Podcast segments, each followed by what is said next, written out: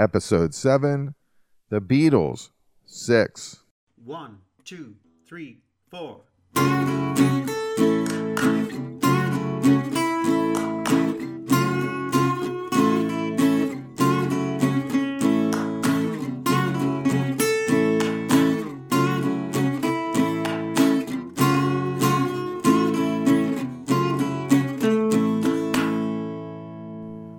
Welcome to the Beatles Come to America podcast. I'm your host, Tom Gouker, along with the Beatle guru, Brooke Halpin. Today, we're chatting about the Beatles 6, which was released in the summer of 1965, June 14, 1965 to be exact. We have some housekeeping notes before we get into that show. I have a podcast called Something Came from Baltimore, which is a music interview podcast it's more jazz, R&B, and blues, and it's not really about Baltimore. But we want you to subscribe. The link is in the show notes. We want you to be a part of that Be More music scene. The Beatles guru Brooke Halpin is all knowing when it comes to Beatles. He sweats the Beatle DNA, and that's the way I like it. Follow him on his Facebook page called Come Together with the Beatles and Brooke Halpin. The link is in the show notes. And we have our own Facebook page called The Beatles Come to America we're asking you to subscribe and then think about the Beatle albums. See if you can rank them from best to worst. It's kind of hard to do. What we did was we we did it at the beginning of the podcast run and then we turned around and realized that we had to change it up a little. It's a little harder than you think. Just remember that we are a DIY lo-fi tech recording. We're both in our living rooms, not in the studio. We hope you subscribe, participate, enjoy. Just remember we love the Beatles and just be gentle on the comments. Now, let's get into the interview. It's the Beatles Come to America, episode 7, The Beatles 6. Welcome, Brooke Halpin, to The Beatles Come to America. Tom, they came to America and they conquered America and most of the world. And it was like something we had never seen before unparalleled, unmatched to this very day. And here we are, many, many, all these many years later, talking about it. Yeah. That's how incredible and powerful it was and is. We we ended at Beatles 65, so that was December 15th, 1964 that that was released um, then we had the early Beatles, which is just a duplication of Introduction to the Beatles. Uh, it was that came out March 22nd, 1965. That went as high as 43 and went platinum.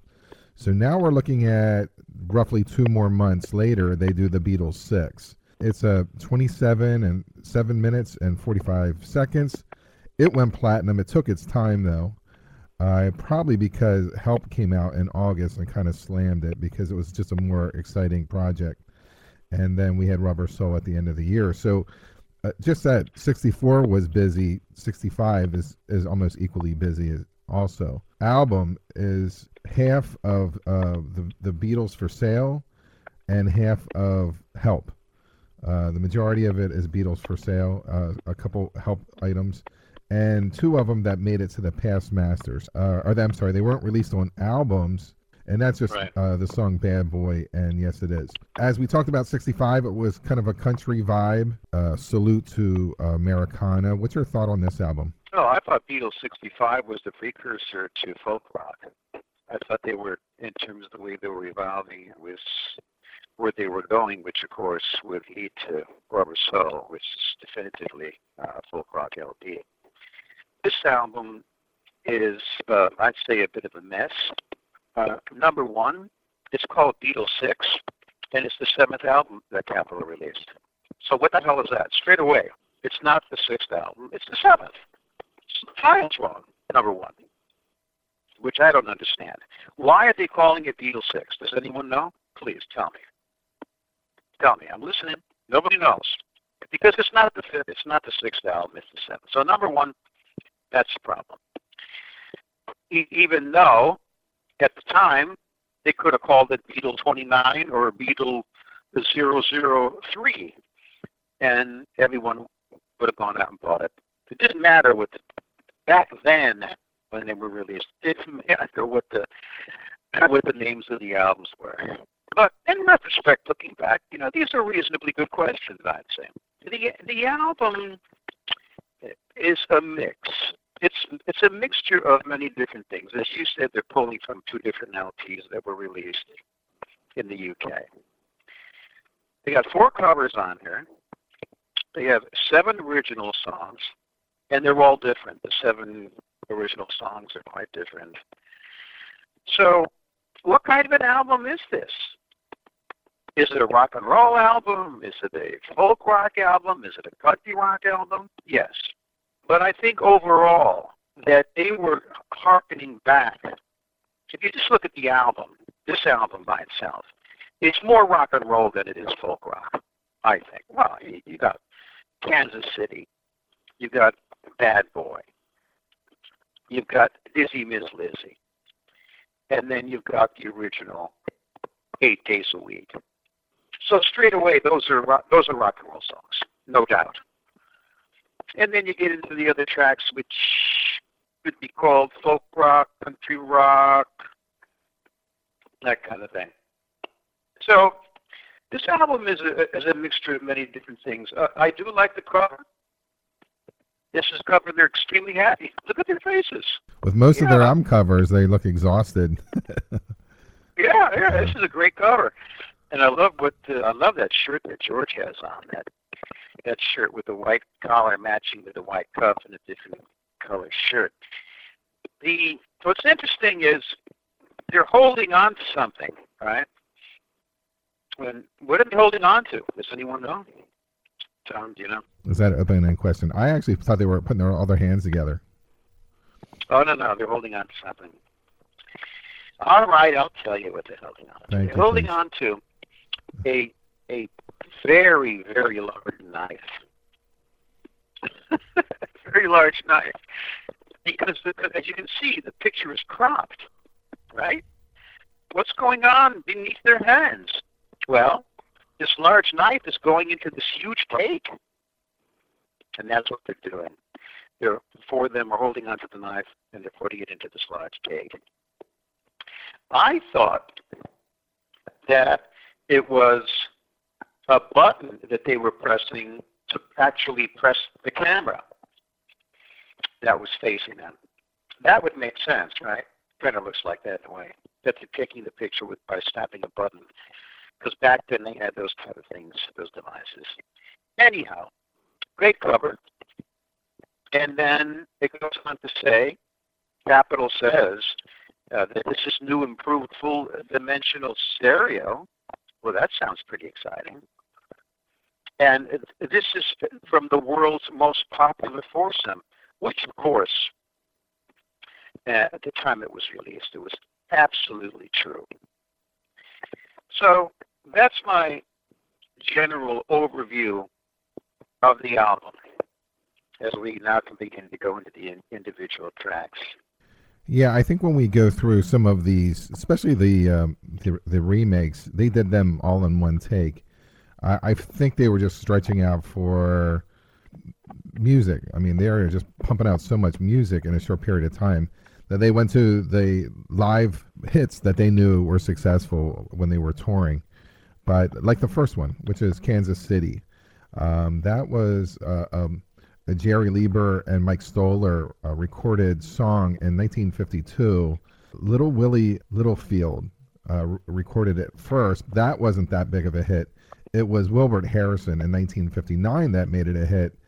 And then Little Richard did a version of it and added the hey, hey, hey part.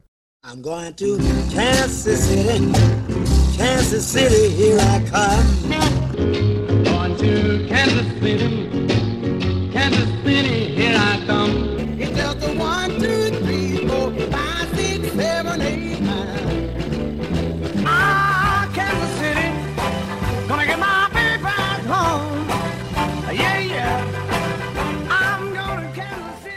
And that's the one that they stuck with. Um, Right. That Right. version of Little Richard only hit 95. It's awesome. It's a good song. I mean, they did this song in one take. They worked with Little Richard and uh, they recorded this at, in 10 18 1964 and they recorded a lot of other songs, but they knocked this out out of the box one take. Yep, it's great. It's a great recording. It's a great performance. McCartney's vocals, he's in excellent form. He sounds fantastic. And by listening to the song, you can hear that they're having fun. Have the, their their good time feeling of this recording, and I know because I've been in many many recording studios, is that when you're feeling really good and you're having a lot of fun and you're laughing and everybody's happy with each other, it gets into the actual song. And you can hear it on, on Kansas City. They're having a total ball, especially on when George and John answers Paul on the hey, hey, hey, hey, and they're going hey, hey, hey, hey. Mean, you can almost hear them laughing. It's wonderful. I love it. I love it very much. I still love it. I always will love this song. Hey,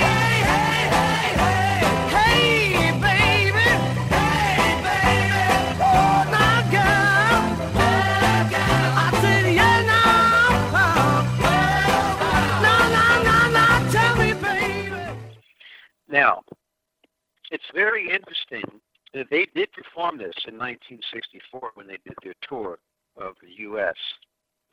Um, they performed it only once on the tour, and they performed it where else? In Kansas City.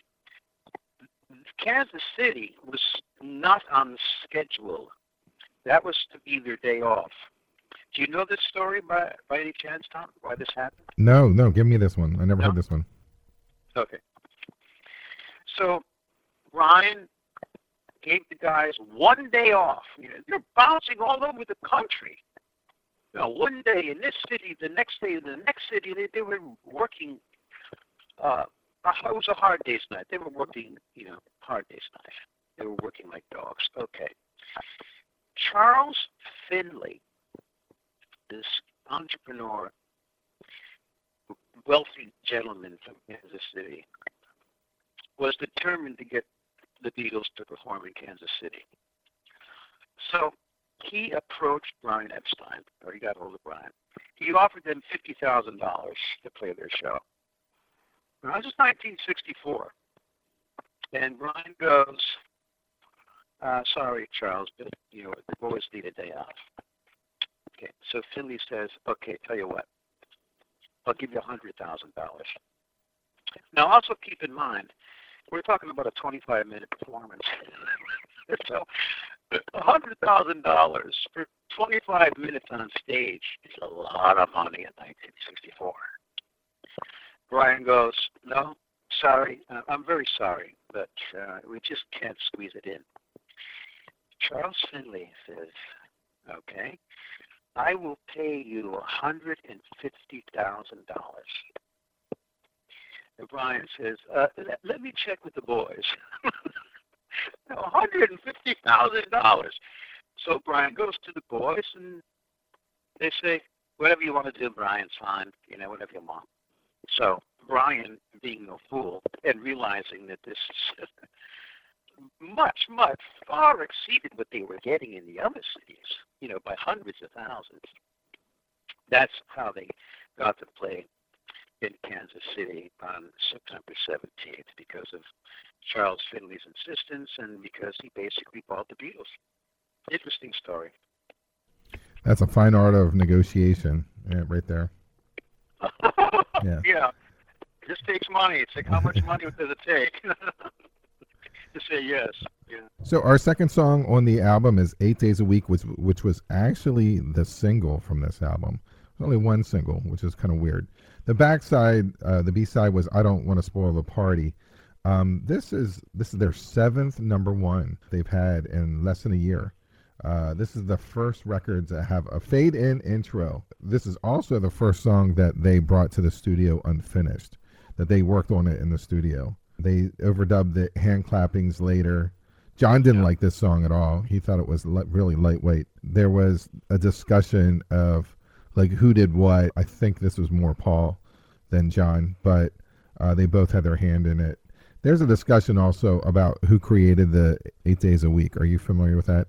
Extremely so. All right, you go on that. Tell me about the eight days a week. How was that set up? Mr. Paulie McCartney couldn't. Uh, he was being he was banned from driving his car because he got a traffic ticket, probably for speeding or something. So he had to take a chauffeur over to John's house. So hires a chauffeur, and Paul, being the sociable guy that he is, says to the chauffeur, "Hey, how you doing? Okay. So what's uh, you know how are you?" And the chauffeur says, "Oh, uh, working eight days a week." Paul didn't say anything, and he goes into John's house and says, "Hey, John, I've got this great idea for a song. How about this title here? Eight days a week."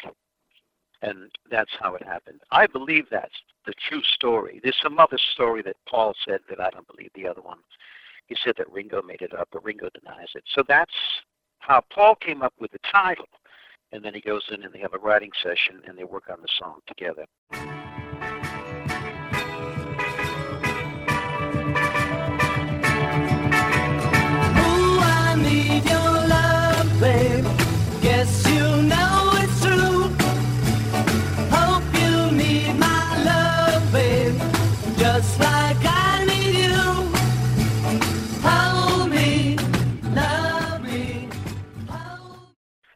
Well, it's the same kind of fun. You can hear again they're having a good time when they're recording this. The same kind of fun energy that they had on Kansas City. They were happy. Uh, they were they were on top of the world. They were back in the studio. They had new material. It's of course a very positive song. You know, I ain't got nothing but love, babe. Wow, nothing but love. I mean, that's how wonderful is that? Everybody loves to hear that. So yeah, I love it. Great song. The third song on the album is "You Like Me Too Much." It's a, a George Harrison composed song. They recorded actually on February 17, 1965. There is a Hohner Pianet electric piano that John played. I know that George Martin and Paul were playing the Steinway, but not together in different parts of the song. Like this is a nice attempt. It's a good song from George. I forget about it and, and had to play it today. And I was like, oh, yeah, I do like this song. What's your thought on this song? I love this song. But what's interesting about this song is that here's George, the lead guitar player, who wrote it, and there's very little guitar on the song. It's predominantly a keyboard song. The introduction is all keyboards. Like you said, John's playing the electric Hohner piano. George Martin and Paul are playing the Steinway piano. It's a very unusual introduction. You think George, being guitar player, would have a guitar introduction, but no. So that's unusual, and, and I love it. I love it. It's a great beginning to the song. When you hear the beginning, you don't know what's coming. When you hear, it's like, okay, what what is this all about? This sounds different.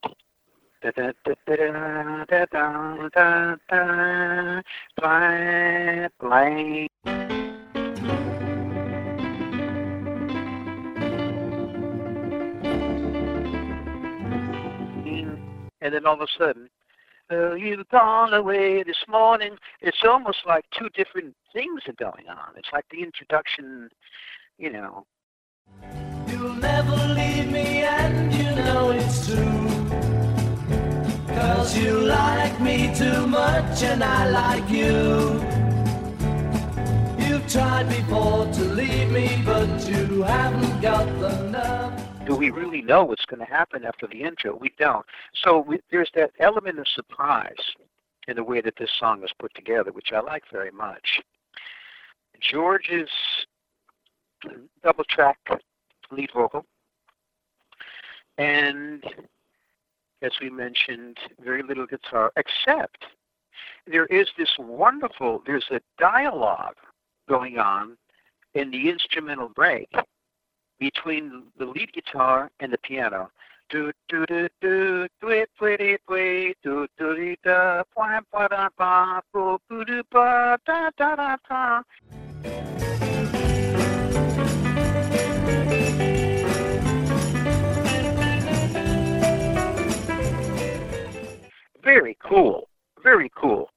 different too.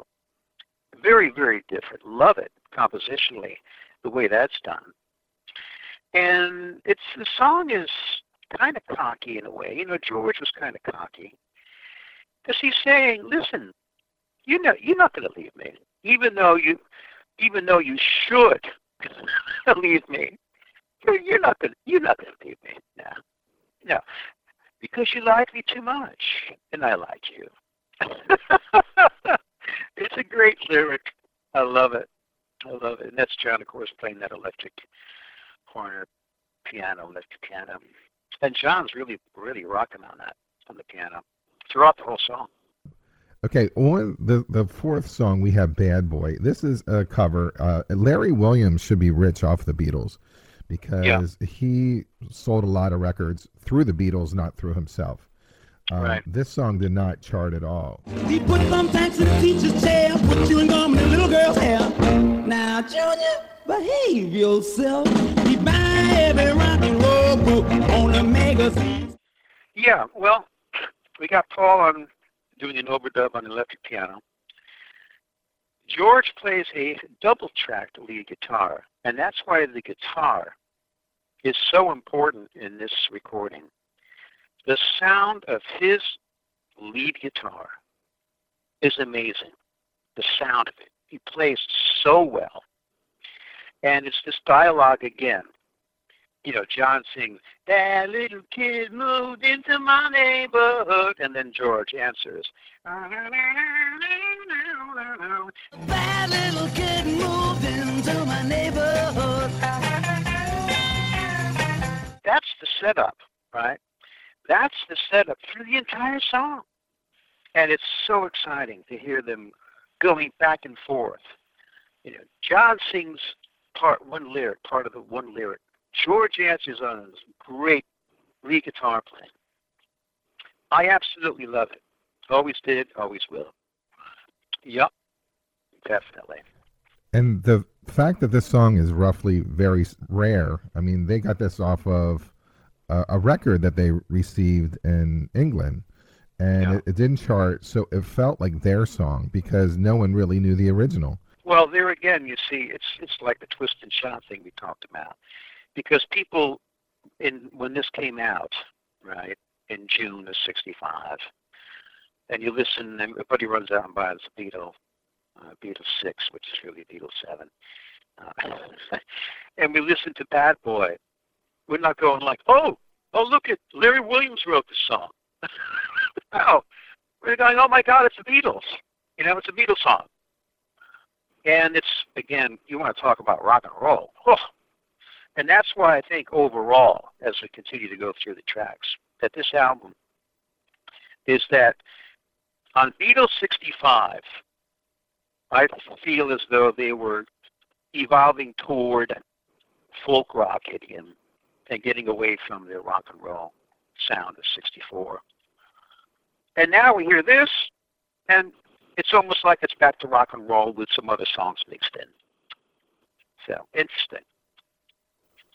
Track number five is I Don't Want to Spoil the Party. Uh, it is like a country rock song. The Byrds said that this was one of the first songs that they listened to that made them feel that that's the direction they wanted to go. So I understand you don't want to spoil the party. Well, John didn't want to spoil the party. And this is another example of coming off of like, I'm a loser, right? Lyrically, it's not that far removed from the lyrics of I'm a loser to I don't want to spoil the party. Because the girl stood him up. He lost. He's, he's losing again.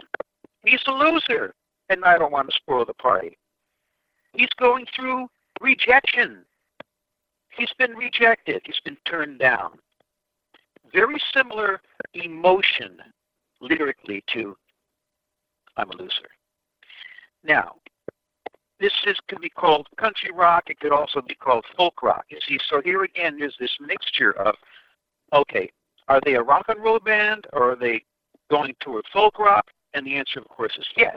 They're a rock and roll band, and they're also doing folk rock. you know, it's not like the Beatles can only do one thing, which is one of the reasons why we love them so much. Now, people have said that Paul is singing the low harmony on the verses, John singing the other voice.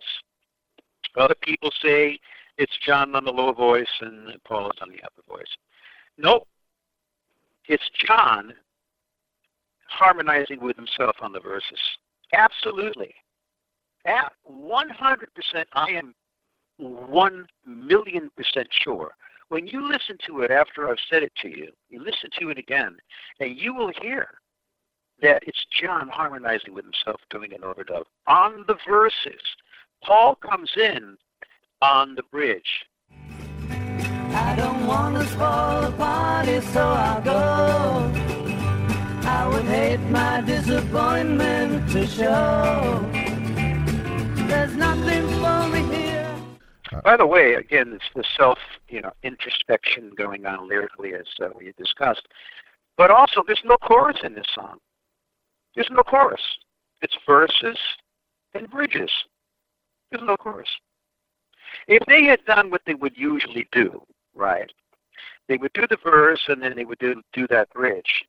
I still love her. If I find her, I'll be glad. I still love her. Then they would have done. I don't want to spoil the party. I don't want to spoil the party. But they didn't do that. That's where the chorus would have been. So it's very unusual in, in terms of the songwriting. For some reason, they said no, no chorus on this one. And maybe that's one reason why it's a B side, and, and that's where it stayed. Number six was Words of Love, which is a Buddy Holly song. This song Yeah. was released in June 20, 1957. It wasn't a hit for Buddy Holly. It didn't do too well, but it wouldn't really matter because That'll Be the Day is his next single, and he made some money, so he's good. The Diamonds did this song. They doo-wopped it, and it hit number 13. But when it comes to the Beatles doing this cover, they were strict Buddy Holly version. They did that. Yeah. Uh, John Paul and, and George sang in, in uh, together in harmony, and boy, did that sell that song. That, this is something that they did live in 1958 to 1962. So it only took them two takes to do this song, and it's dreamy, and it's uh, it's a near perfect song for me. Hold me close and tell me how you feel. Tell me love is real.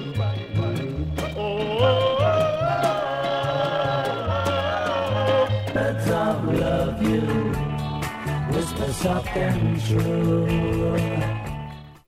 Dreamy is a very, very good description.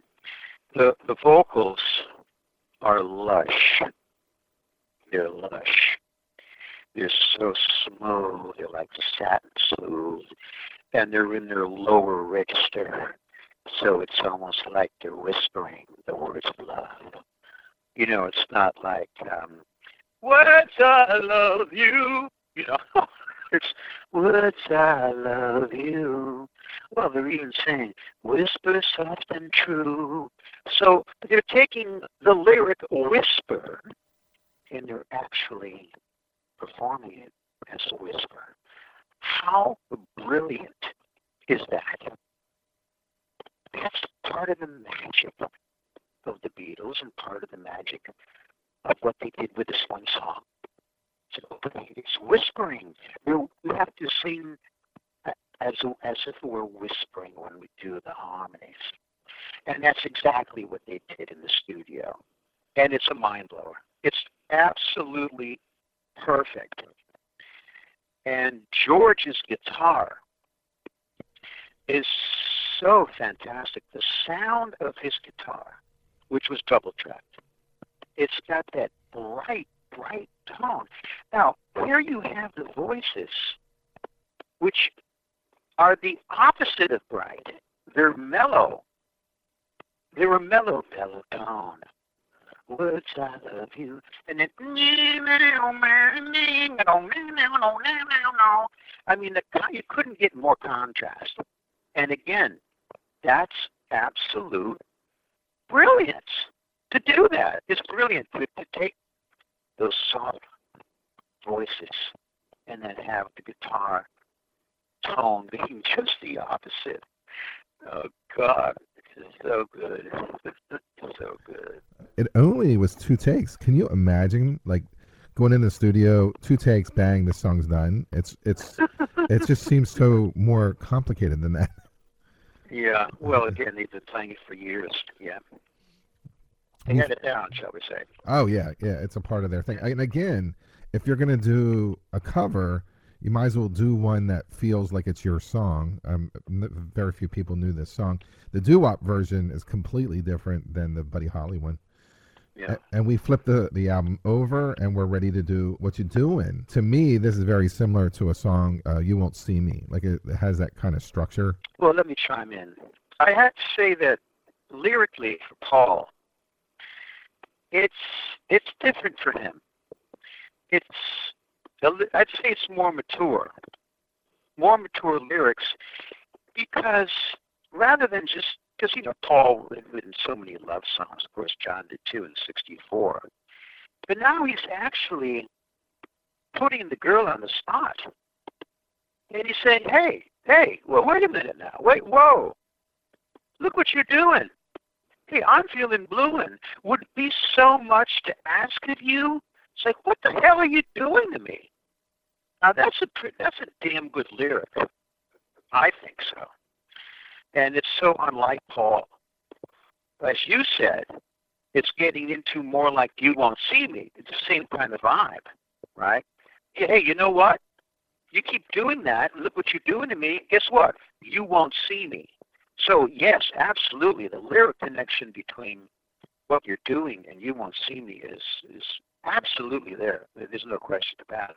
Paul was the kind of guy who he wanted his woman to be with him. Yeah. he was a Beatle.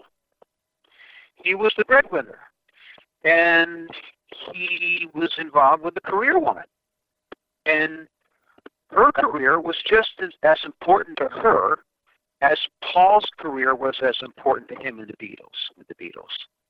And that was a problem for Paul. He because Paul wanted her with him. Certain events, special events, traveling, whenever he wanted her to be with him. And she could not do that because she'd be called off to Bristol to do a performance in Bristol, England. She'd go off to some other theater. She was a very accomplished and sought after actress at this time. That was the problem in their relationship. The Jane Asher themed songs is almost as similar to the Adele album of sadness and and upset. he wrote some good stuff about her. uh, Yeah, he did. He did, yeah. Uh, But also with this song, the instrumental is brilliant. There's actually a rolling piano part.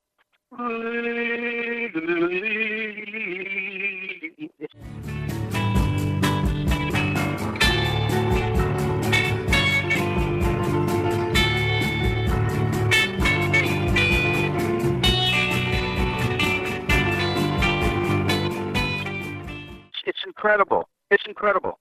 That's George Martin, you know, with also with Harrison's lead guitar. The, problem with this though is is that right from the very beginning, when they say when Paul goes, Look what you're doing, I'm feeling blue and the the harmony on the look and I'm they're not it's not tight. It's sloppy. Listen to it. Love What you're doing? It's not tight. I mean for the Beatles to be putting things out that are sloppy. I mean were they really in that much of a hurry? I I was really surprised that they did that. And then even on the third, I guess it's after the solo, piano on the guitar solo, then the harmony is even worse. It's almost buried. You can barely hear it because it's not that good.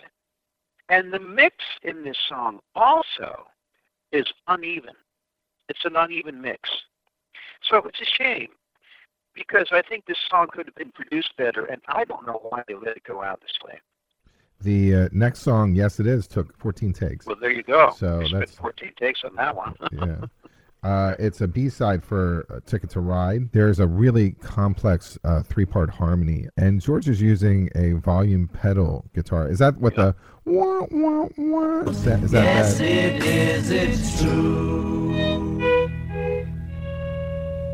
The the sound for that? yeah, it, it was the precursor to what will become the wah wah pedal. Ah, It's a volume pedal. Yeah. I, I love this song. This song hit number 46 because it was a B-side. Yes, it is. It's true. Please don't wear red tonight. So the question is why? Why does John want her not to wear red? This is what I because said red tonight. is the color that will make me blue in spite of you. Now, what he's doing is lyrically, again, is brilliant because he's using colors. Please don't wear red tonight because it will make him blue. Brilliant. What what a fa- fantastic lyric. You know, he could have said, "Please don't wear red tonight; it'll make me sad." Right? It'll make me cry. Any of those would have worked. But no, it'll make me blue, red and blue, using colors. Oh God, this is incredible. I just love that. The harmony is dissonant. This boy, he said that he was trying to write this boy again. Is that what you said earlier? I think you did. right? Yeah. hmm Yeah. Like a sequel. Th- This boy, the harmony is smoother, and the notes that they sang in this boy are very consonant, is the musical term. They blend with each other. On Yes It Is, they're singing dissonant notes. And when you listen to it very carefully, it almost sounds like they're singing out of tune in places. It really does. Because they're singing these, like you said, complex three part harmony. Very, very difficult to do. And for it to come off the way you want it to. They could have done it more like this boy and not sing the dissonant notes. But they wanted to try. Of course, it's the Beatles. Let's do something different. And that's what they did. The volume pedal at times, and by the way, the volume pedal is double tracked, and no one talks about that anywhere. You can definitely hear two lead guitar parts being played with George using the volume pedal. And at the very end of the song, when I, I remember hearing this for the first time, uh, uh, uh, uh, something like that. And I thought, what the hell? They have a violin at the end of the song. I thought it was a violin they put on at the very end of the song. Of course, it's George, the way he's using the volume pedal, which was something that he had to really work on to get it going right. You know, it's not just like you plug it in, you plug your your cord into the volume pedal, then you plug the cord from the volume pedal into your amp, and then you start playing. No, no, it's a coordinated effort between hitting the notes at the right time and then using the pedal accordingly so that you can get a right sound. He did a fantastic job using the volume pedal, which was not used, as far as I know, at that point. So I don't think it was used before. It, that may be the case. Certainly wasn't used any other time before on a Beatle recording. And that's part of the magic of the song, is George George's lead guitar work. The third song on side two is Dizzy Miss Lizzy, and again, this is a, a Larry Williams song. Yeah. Uh, this Dizzy, Miss Dizzy,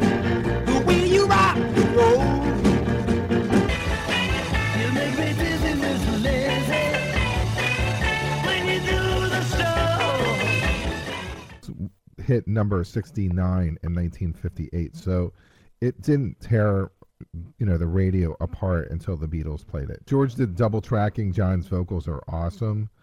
I, I personally like the original better. Uh, the double tracking of the guitar is a little little uh, too much. It's messed up. It's Yeah. messed up. Well, okay. So John's vocal, A plus, and he's also pumping away in the. Uh, now he has the Vox organ. So instead of the Hohner electric piano, now he's got the Vox organ going on. Okay, different sound. different sound. The thing that makes this song so infectious is the repetitive guitar riff.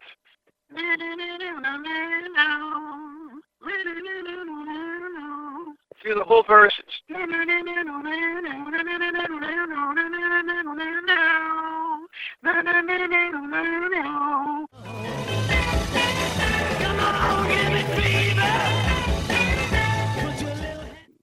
repeating the same thing you know, without going down that little note that I did. However, when you listen to this, you can hear that before, when when George, after the first solo, he sounds like he's losing his part, where he doesn't know where to play it. So you can, you can hear it. Yeah. You can actually absolutely hear it. Yeah. And because they were laying down the music without John doing a guide vocal, is my only explanation why that happened. But then, after the second solo, then he actually plays a wrong note. No, I'm sorry. Right before the second solo, he plays a wrong note. You can hear it. And again, it's like, why didn't they take the time?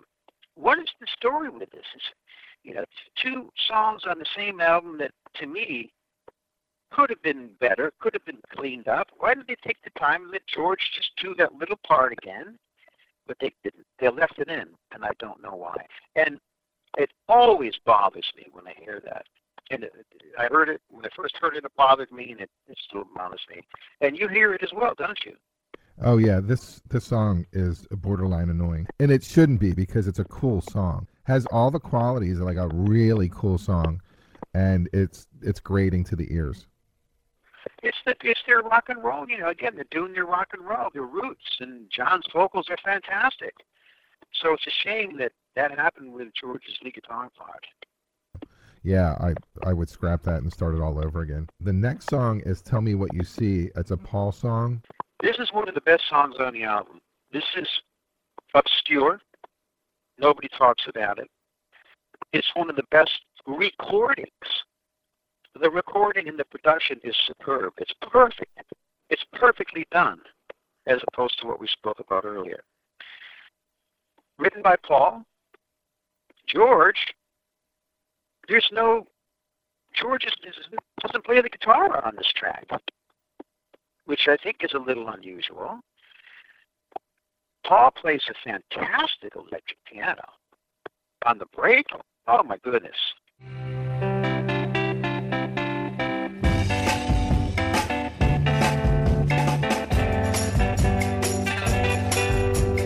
Listen to me one more time. It is so good.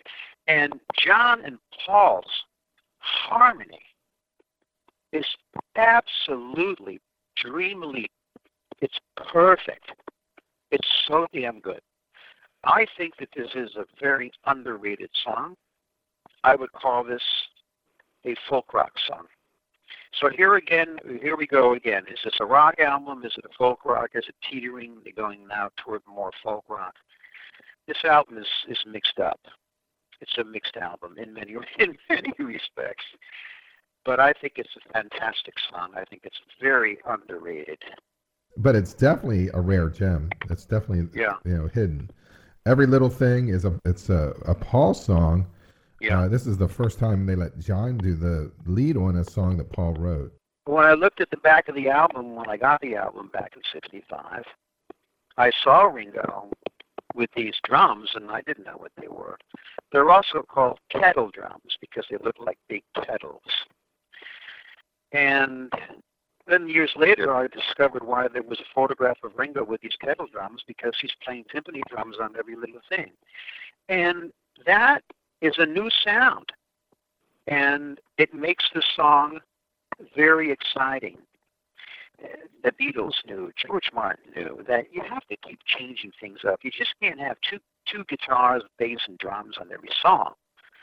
You have to bring in other instruments. You have to use different guitars.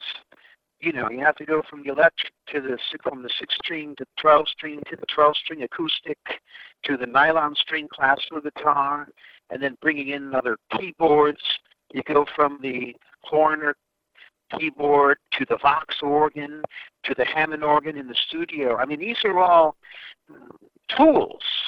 These are instrumental tools that they used to make the songs sound different. And the timpani drum absolutely set this song off in that direction. Every little thing she does, she does for me, yeah. And you know the thing. That's what I would say. It's a nice way to end the album. That's I'd what, say. that's what I was gonna say. Yeah, it's a it's a nice song to end the album with. Yeah, yeah. The opening of the album is incredible. I mean, to go from Kansas City with such high energy and them having so much fun, and going through all these different songs that we mentioned, which are all very different, with the exception of Dizzy, Miss Lizzy, and Bad Boy, which are extremely similar, similar rock and roll songs. And then to end with this, it's a, it's a nice way to end it. So that's it. This is uh, not one of my favorite Beatles albums. And also, as you probably know, you know, this was recorded between a long stretch of time for them. You know, they started recording it at the end of September 1964. And they were also recording at that time the material that ended up on Beatles 65. They were in in early 65 they were starting filming on Help. They ended re- recording sessions for Beatles 6 on May 10th, 1965. They were in the process, they were on the sets of Help, you know, whether it was in London, whether it was in the Austrian Alps, or uh, in, where were they, in the Bahamas? Yeah, they were in the Bahamas. I always get confused between the Bahamas and Bermuda. I think it was the Bahamas. It was Bahamas. It was Bahamas, yeah. So, so this is to your point that they were in and out of the studio because they were making they were making their movie, their second feature film, and maybe that's one reason why they didn't take the time because maybe they didn't have the time, and it was rushed. And we talked about the things that could have been fixed up but they were probably too busy filming. Is my thought.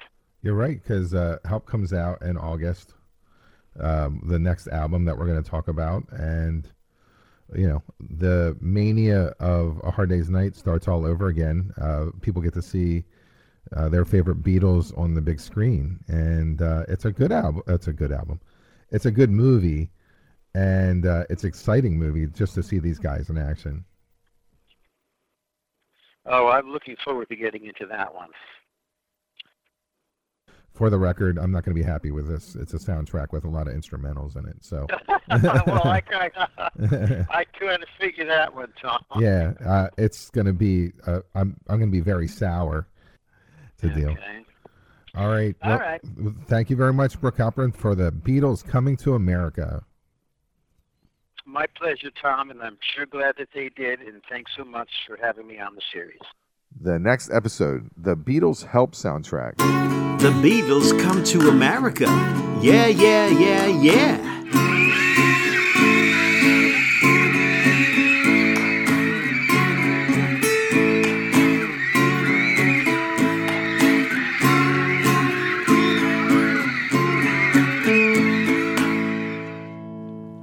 Now, enjoy an original Brooke Halpin composition. Earth still meets sky.